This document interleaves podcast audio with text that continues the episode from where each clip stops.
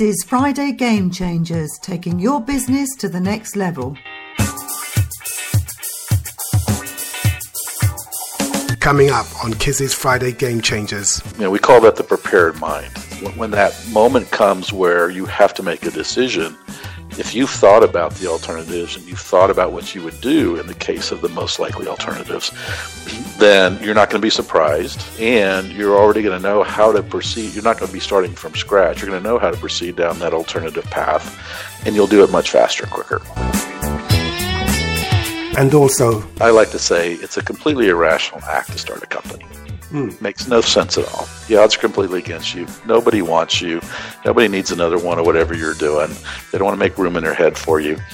Um, so it's completely irrational. But if you're going to be irrational, which obviously lots of people do, I did. You know, it's it does happen. Uh, then it's an unnatural act to make it successful. And by unnatural act, I mean you have to be willing to make sacrifices that most human beings aren't willing to make. Hi, this is Ray Zen. Hi, I'm Jamie Martin from Ideal Shopping Direct. I'm Kate Bell, founder of Zip Us In. Hi, my name is Eirik Eide Patterson. I'm a co-founder of Seaborg Technologies. Hi, I'm Katie Farrell, transformation coach, founder of The Catalyst for Life. Hey everybody, I'm David Frangioni, CEO and co-founder of All Access IDA, Inspire and Develop Artists, and you're listening to Kizzi's Friday Game Changer. Check it out. Hello, this is a message for you if you are a budding entrepreneur looking to start or grow your own business.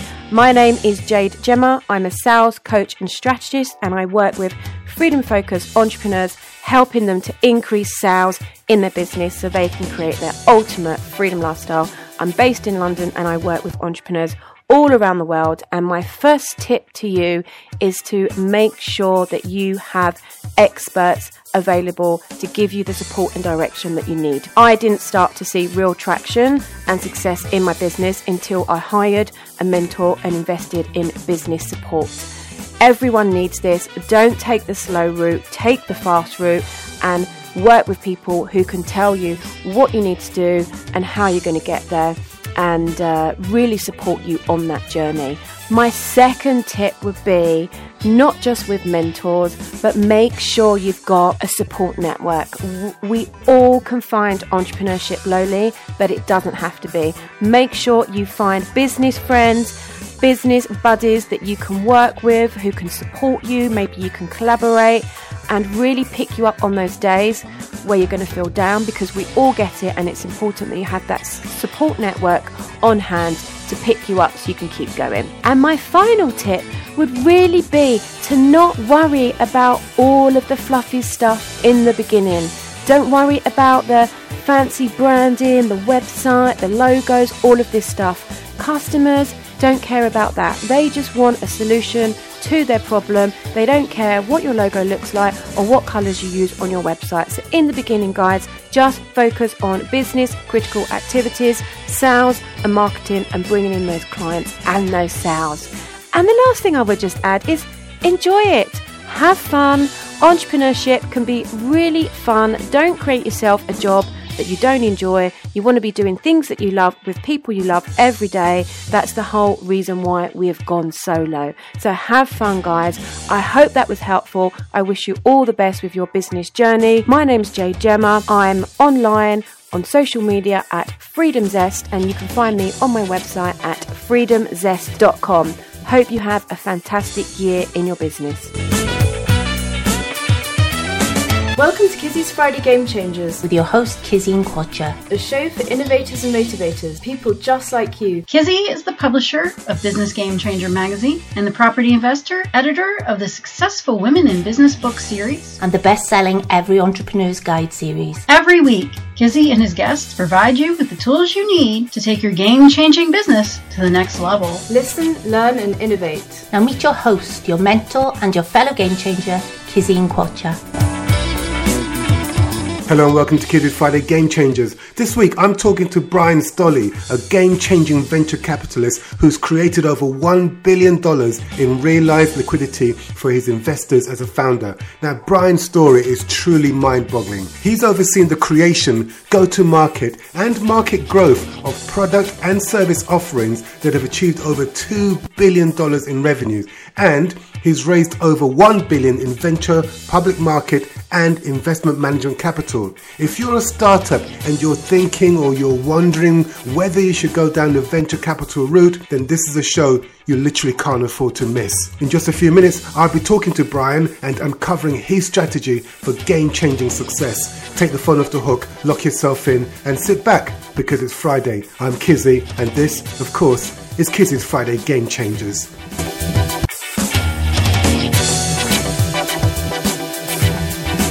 Hello and welcome to the show. Bryan, it's amazing to have you join me. Well, I'm very glad to be here. No, it's really good to have you here. Um, Bryan, before we dive into the interview, tell us a little bit about Wildcat Venture Partners. What do you do and what makes you so different?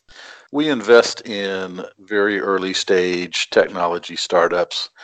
Uh, by early stage, I mean pre revenue in most cases, or very little revenue, maybe a million or two, and uh, do so in specific categories where where we have a thesis and an idea about where we think that market or that category might go and do so by backing entrepreneurs with a unique insight into a market opportunity typically based on uh, personal experience uh, you know in business or whatnot that they've had that allow them to see this opportunity in ways that perhaps the market hasn't yet uh, appreciated and then give them the capital to go out and do that. Uh, the thing that makes us different is one, we're experienced operators. We've all been on this journey before. So we have an appreciation for it and an empathy for the entrepreneur that maybe is a bit different than is sometimes the case out there. And the other thing we have is a playbook, an early stage playbook, which is tends to be pretty unique uh, out there uh, around how to actually go through the process from this early stage to the point of where you have traction or scale. Uh, and at a point where most people will happily give you money because they can do a spreadsheet analysis and see it makes sense. Uh, we tend to invest when it's a little harder to see and understand that, and where it requires a lot of experience and knowledge to assess that opportunity. And then we apply this playbook to help them make sure they get to that point where they're able to realize the opportunity that they're seeking. And by playbook, do I take it that you're referring to this um, idea of a attraction gap, which you use to foster the next generation of entrepreneurs? Correct. Well, we call it traversing the traction gap, and it's based on both the collective experience of partners of Wildcat, but also very in-depth case studies of, uh, at this point, several, actually well over 60 successful entrepreneurs and early stage CEOs who took their companies from typically ideation or very early through to become uh, successful companies. Typically, they went public uh, or were acquired for uh, very large uh, outcomes, typically more than $500 million. 500 million, did you say? Yeah, that's the low end. That's the low end. in, in many cases, it was more than that, quite a bit more than that. Right. Okay. I am definitely in the wrong business. Um, okay. Uh, Bryan, in, in traversing the, the, the, traction gap, you identify traits that characterize these uh, tech startups who make the hurdle between coming up with an idea and going to market. I think you described it as the, when the rubber meets the road inflection point. Uh, what would you say are the most common traits shared by the successful startups? One, they have a, a, plan, and then they have a plan B and a plan C. Uh, so the entrepreneur or entrepreneurs have a, a, pretty deep sense of the problem that they're seeking to solve, uh, their unique way of going about doing that, and why that's differentiated and value creating, and why they'll be able to capture a significant portion of the marketplace. So if all of those, all of those are very important parts of it. Uh, really understanding your market, having a plan. And early on, uh, there's a very high correlation between entrepreneurs who hit their plan and long term success and liquidity outcomes. Right, that's interesting. So you, you, you say that successful startups should have a plan A, plan B, plan C, plan D, which sort of flies in the face of everything our teachers tell us about being a, an entrepreneur, where they say you've got to be all in, you've got to have just one plan and not even consider the possibility of a plan C, D, or E. But you say you really should think about these backup plans as well. 100%. And it's not because you don't believe in what you're doing, but uh, you don't know. You're creating something new that hasn't existed. It's impossible to predict exactly the path you're going to follow. Uh, there tends to be less wandering down the path. You tend to be more straight line on the path the more experience an entrepreneur might have around a particular category, and the more experience they might personally have in building teams, leading teams, etc. But you, you, there's always uncertainty and unknowns, and there's always forks in the road, and you can predict that ahead of time. You know that when I reach this point, it's likely to go this way, but it could also might go that way. And if you've done the thinking and the, the noodling on, okay, here's if it goes this way, here's what we're going to do, here's what we're going to hire, here's what we're going to go accomplish, here's how much capital we need to raise. But if it goes this way, then here's what I would do. Um, you know, we call that the prepared mind. When that moment comes where you have to make a decision, if you've thought about the alternatives and you've thought about what you would do in the case of the most likely alternatives, then you're not going to be surprised and you're already going to know how to proceed. You're not going to be starting from scratch. You're going to know how to proceed down that alternative path and you'll do it much faster and quicker. And presumably, once you have this prepared mind, that makes you a much more attractive proposition for potential investors. Oh, it certainly helps. You know, I, I, I equate it to or I compare it to the Baja 500. I'm a motorsports enthusiast, uh, you know, off-road enthusiast, and so uh, I use that analogy is you know the best teams that race the Baja they pre-run the course. So mm-hmm. before the race, they actually ride the course in their cars, trucks, you know, motorcycles, whatever. And therefore, they know some idea of what's going to come. The course will still change when the when the actual race happens, and there'll be differences and whatnot. But by running that course, they have that you know foresight and knowledge about okay, I got to watch for this here, and I got to think about that there, and maybe I'm going to go this way or that way there. Uh, it's the same thing when you think through what that course looks like. And a, and a very good way to do that, by the way, is to do a five year financial plan. And a lot of people say, well, how is that even possible? Well, it actually is possible because I've personally done it. I've helped a lot of other entrepreneurs do it. And of course, it's not going to be right. We don't expect it to be right. But that very exercise of going through and building that five year financial plan and having to figure out all kinds of things like what's the revenue going to be, where's it going to come from, how many employees do we need, reveals all kinds of things to you you had never thought about and helps you understand sort of where the boundaries are, if you will, of what's rational and what's not. Um, I mean, I've seen a lot of plans. People make certain assumptions about revenue. They run the model. Next thing they know, they're going to be $4 billion in three years. Okay, you know that's probably not going to happen. So now you go back to your assumptions and you start, you know, scaling them back, thinking about them and whatnot. Or you might discover that, you know, if we hit this revenue number or this many customers doing it the way we think we're going to do it, we're going to have to hire 500 people and we'll be, we'll, we'll lose $50 million a year. Okay, well, that's probably not tenable either. So you go back and you work the plan and you think about the alternatives and whatnot. So that that act of going through and doing that really creates, you know, helps create this prepared mind. uh, Bryan, when you when you said that um, one of the ideas that um, an entrepreneur has to embrace has got to be a creating a five-year financial plan. I think most of the universe sort of sucked in their, their, their breath and said, Really? A five year financial plan? What percentage of startups would you say actually understand how important this five year financial plan concept is? Oh, I'd say between uh, five and ten percent overall, and of the people that know what they're doing, have done it before, have experience, probably somewhere between 50 and 70%. Right. Okay. But the average Joe on the street probably at 5 or 10% understand the necessity for a 5-year plan. Yeah. Wow. Okay.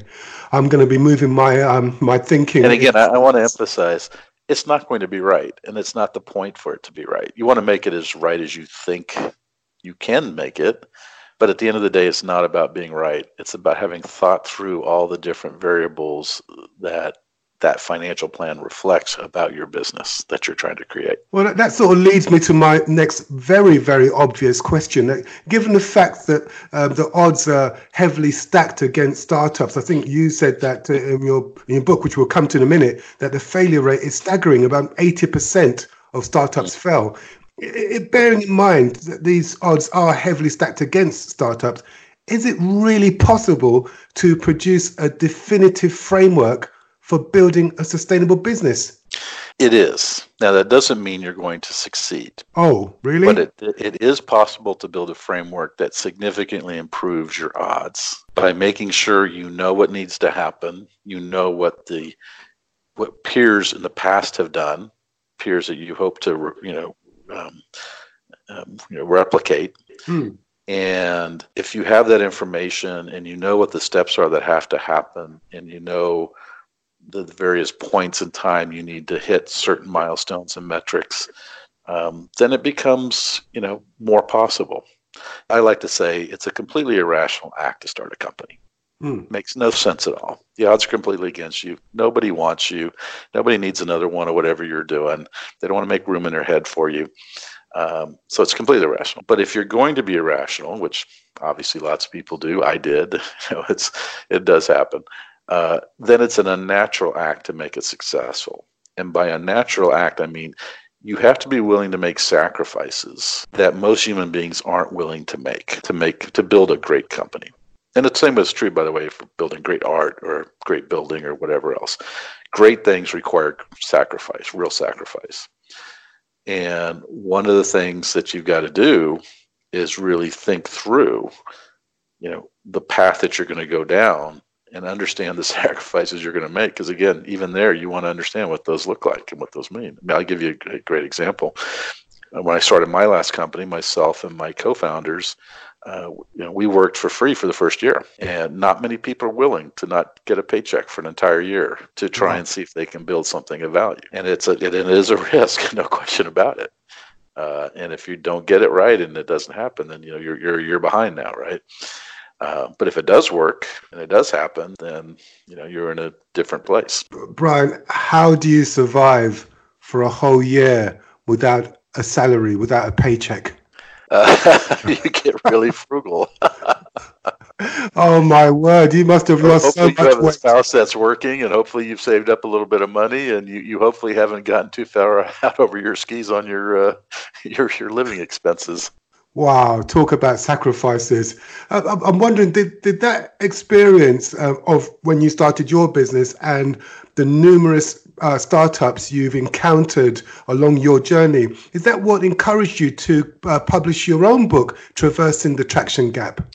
Uh, it was it was really to give um, a, a guide to people of how do you get through this period from I've got an idea, I've built something, I'm ready to go to market.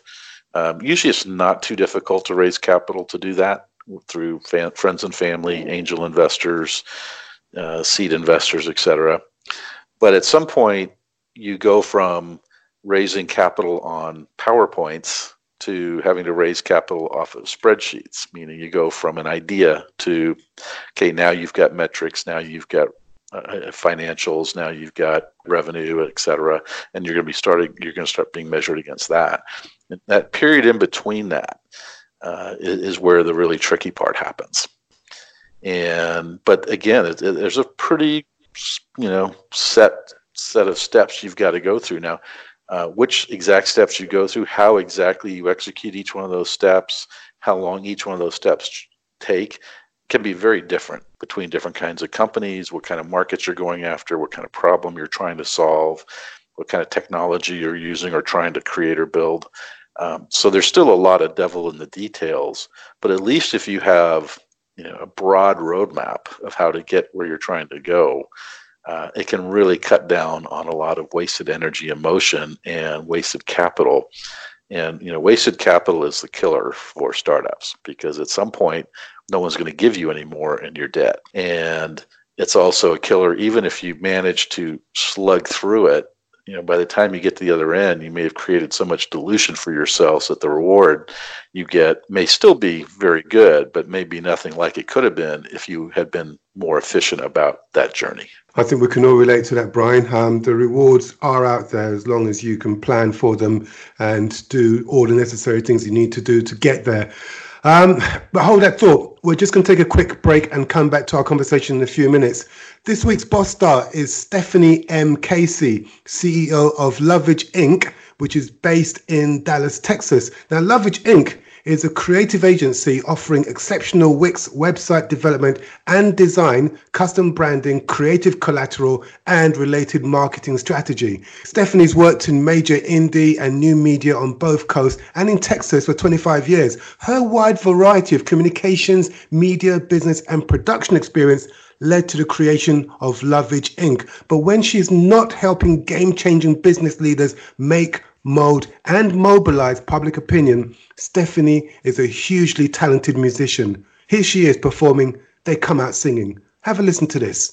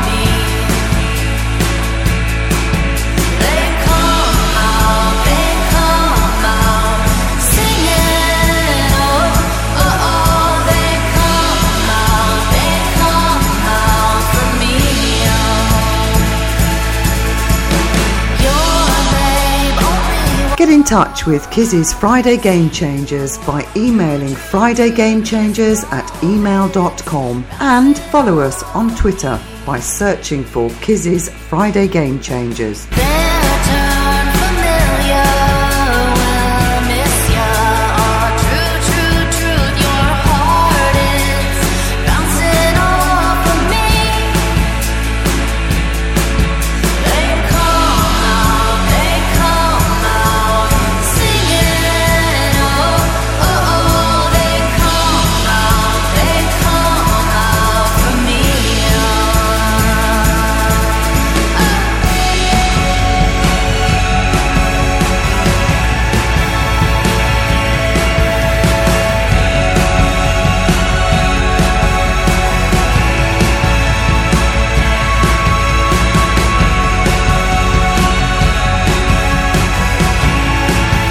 I'm Rupert Rickson, founder of Perspective Pictures, and I've been trying to change the game for 8,760 days. That's why I listen to Kizzi's Friday Game Changer.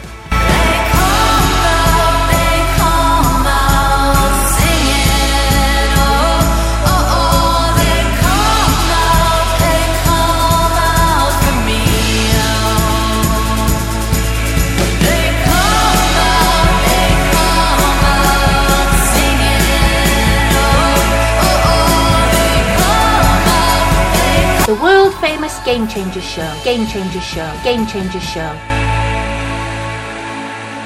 Welcome back. Before the break, you're listening to Stephanie M. Casey, CEO of Loveridge Inc., performing the Come Out Singing. And I'm in the studio talking to game changing entrepreneur Bryan Stolle, a founding partner at Wildcat Venture Partners. Bryan, I'd like us to play a game. Now, right. look, this is, this is going to be great. The, the game I've got in mind is something we created on Kizzi's Friday Game Changers called Past, Present, and Future. Now, don't be alarmed. It's completely harmless. All we're going to do is drill deep inside your head and uncover a unique insight into the mind of game changer Bryan Stolle. Will you submit to the program? Uh, sure. you don't sound very confident over there. Without anesthesia. well, that's it. If we do anything wrong, hopefully you would have forgotten it was me that did it. All right, let's go. All right. Um, so, as always, during this section of the show, you've got to imagine that you can hear a clock ticking in the background. That's the sound of time passing by second after second. Imagine yourself traveling back in time to meet the young Bryan Stolle just starting out on his entrepreneurial journey. The young Bryan asks you for two pieces of essential advice. He wants you to tell him one thing he must make sure he does, and one thing he must make sure he doesn't do. What would you tell him? Wow, just one, huh? I got a whole book. you got a list. Uh, I I would say uh, learn how to become a great team builder and team leader. Get as much management experience as you can. Uh, take every opportunity you can to lead either indirectly or have direct reports, but but learn how to become a great team builder and team leader because nothing great gets built by one person. It takes a team, and the, the, the when you look at the successes and failures and startups, the winners always had a great team. That's interesting because I know that uh, every entrepreneur, every business uh, game changer that I've spoken to always seems to say that you know when you start off you assume that you can do everything or you've got to do everything and it's very very difficult to to delegate or to find people to work with because you feel that you're the only person that can do the right thing you, you got to get past that and, and i understand completely in fact it's it's one of the you know first lessons you learn in management is how to get over that and learn how to delegate. You you just have to. There's no other way to build anything to scale. So uh, you know, I completely understand that feeling, but uh, you know, again, and that's that that's one of the reasons why I said learn how to be a great team builder and team leader because that is a, a critical part of absolutely doing that. Is that a lesson that you learned the hard way during your the beginning of your entrepreneurial journey, or did somebody intervene and whisper in your ear, offering you this advice? Uh, both. Uh, learned it certainly the hard way, and and and you know the, all of the mistakes you make as a first time manager. Uh, and then also, uh, you know, I was fortunate enough to have a CEO who had taken enough interest in me to give me some executive coaching that helped accelerate that process. So I'd say really both of those things. Yeah. You know, I'd also point out, I, you know, and just further to your point, uh, it, I would agree with the point. That doesn't mean you don't still have to go do it. Uh, in the case of my last company, uh, Agile, uh, I actually launched Agile with the third team. I went through three teams before I found the one that would work, and we were able to actually start and launch the company. Wow! And when you when you're finding this team, do you hire them according to their abilities, or do you hire them according to their attitude? Oh, uh, a, a, wise uh, Silicon Valley uh, mentor of mine once explained to me that always hire for attitude over altitude, as he put it, mm. or as you said, um, experience or skills versus attitude. You know, you just can't teach attitude. Uh, you can teach skills, you can teach experience. You know, you can get get people experience, but you just can't fix attitude or change attitude. Um, I, I, would add that um, culture is critical. Uh, I'm sure you've heard the adage that you know, culture eats strategy for breakfast or lunch or whichever meal you prefer, um, and, and, it's true. And um, you know, one of the things I did, one of the things I looked for as an investor, one of the things I did as an entrepreneur was the very first thing I put a lot of brain power into aside from the problem was the culture. What kind of culture will this company have? What does it look like? Bryan, you, you sound like one of these business gurus. I mean, um, I, I, can understand now why you've written a book because you, have got so much experience of uh, talking to people and experiencing it yourself that um, you know, it, it, really does come across when you talk. I'm, I'm, listening to you and I'm scribbling notes feverishly, not because I want to ask another question, but I think this might help me later on, which I guess is a good thing. Well, glad to help. okay, well, look, let's let's move over into the present.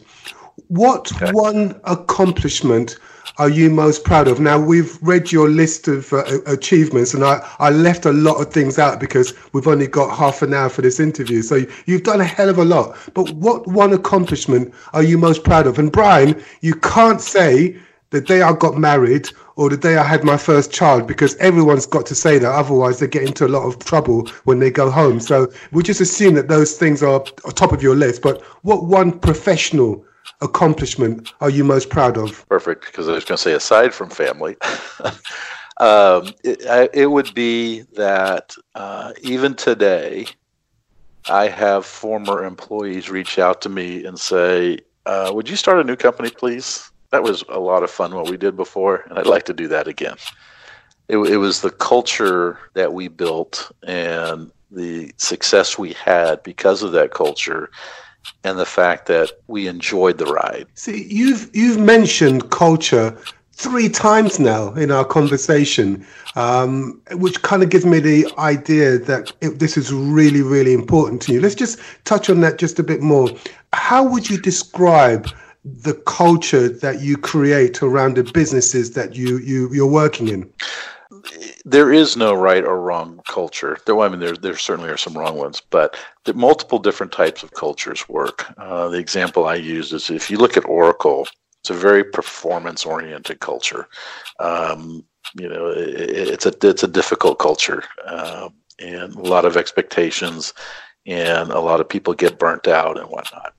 Um, there may be negative consequences to it for people or whatnot that some people perceive, but it works and it's a very successful company. And then you look at another culture like um, Netflix, where it's much more around how the team works together and behaves and you know how as a group they can go accomplish the goals that they're trying to do. So there's lots of different types of cultures that can work and there's even some extreme ones like um, rl gore i think it's rl gore uh, the creators of gore-tex. You know there's some very extreme edge cultures.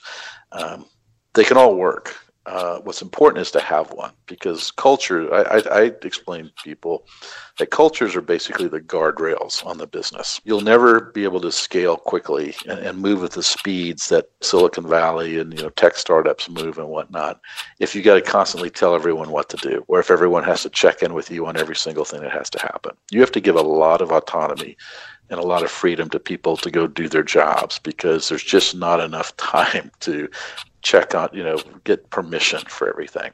So you need guardrails. And that's what the culture gives you. The, you know, here are the guardrails. Do anything you want in between the guardrails that's on plan and on mission and what we're trying to do on strategy. Don't go outside these guardrails. And that's how you are able to give people the ability to go do their best work, really be productive, and for the company to really be able to scale much faster than the, the resources it has available to it would otherwise, you know, allow lead you to think that they could. Yeah, that makes perfect sense. So the culture should be considered the guardrails for your business. Is, is that? Yeah, I guess that kind of that that sums it up, doesn't it? Exactly. Yep. Yeah. Okay. Um, so you've navigated the past and the present with uh, infinite expertise and ease, which I, I kind of had a feeling you would. So let's move forward to the future. Let's go 100 years from now. Bryan. Oh. I know. You, I'm not going to be around, but you probably would because you've got all this energy. Uh, you put in 100 years' time, you're probably still here. But just in case you're not, how would you like to be remembered? What would your legacy be, Bryan, in 100 years from now? Oh, uh, you know, I, I, I think um, it's back to the first part. It's uh, as uh, somebody that helped other entrepreneurs achieve their goals and their dreams. And I mean, that that's whether it was leading a team at Agile, on, uh, you know, as an entrepreneur, or it's working with entrepreneurs um, I just get great delight out of helping people achieve what they're trying to do and, and achieve success. And you know, it's all them that that's that accomplishes that. Um, but you can certainly help them avoid wasted motion. You can help them be more focused. You can help them uh, with you know resources, connections, and other things that can speed that journey. And so uh, I'd say if, if people were looking back, it was you know that that was somebody that really you know helped use um, culture and uh, focus and having a plan to help people better execute and, and set a, a standard for how do you go execute uh, a startup and make it successful. It sounds as though you're it sounds as though you're paying it back because I know when we talked about um, the mistakes that you we all make at the beginning, you said that you were lucky that you had a CEO that took the time out to give you some executive coaching, and it seems as though that's what you want to now do for other entrepreneurs. Yep, definitely, hundred percent. And it wasn't just one CEO. I mean, it, lots of people, lots of people contributed to uh, my success and the companies that I've been involved with success you know, it, it's funny that you've got this concept of, you know, the instant success, right? Uh, and I, will give you a specific example again from my life. Uh, Agile from startup to IPO was four and a half years. Wow.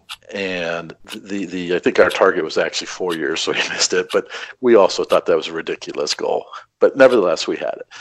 Um, but it's fast. It, it was fast. That would have never been possible without two things. One, the 15 plus years prior of thinking about this company, thinking about the right kinds of cultures, thinking about how to um, build a startup, thinking about solving, you know, going after a particular market and solving the problems in that particular market, you know, all kinds of people. And then when we started the company, all the people that were there to help and lend support and, and be, uh, you know, helpful to us achieving our goals you don't sound like your typical Silicon Valley venture capitalist, Bryan. I'm saying that with great respect. Okay, I'm saying that with, I'm listening to you, thinking, my God, this guy sounds really humble, and he sounds he sounds really grateful for what he's been able to achieve because of the people he's got around him, and that that must make you very different from uh, other people in you, in your line of work. Oh, I appreciate you saying that. There's definitely others. Uh, they tend to be the ones I like to hang out with, but there are definitely others.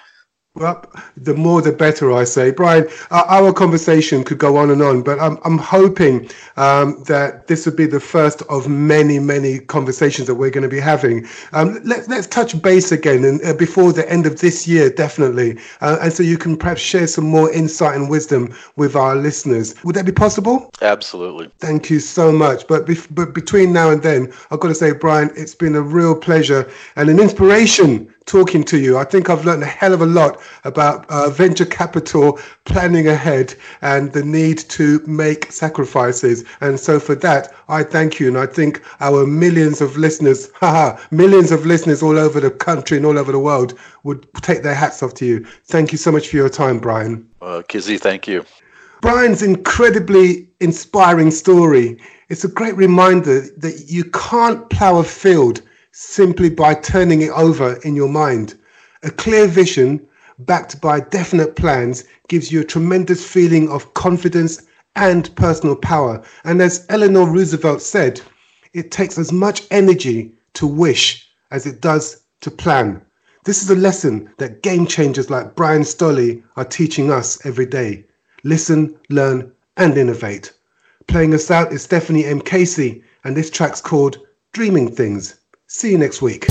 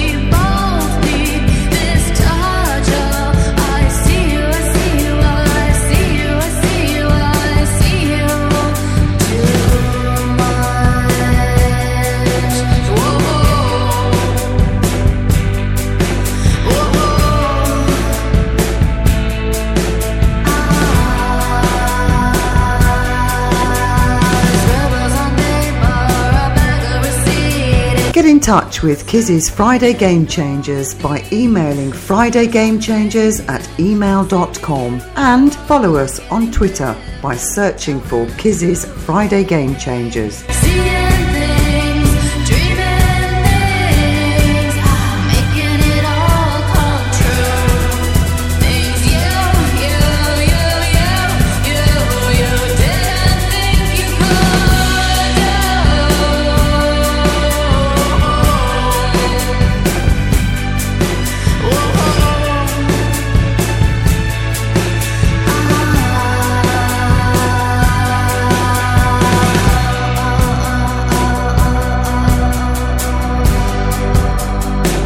Hi, I'm Johnny Combe, CEO of Pay by Phone UK, and my Friday would not be complete without Kizzi's Friday Game Changers.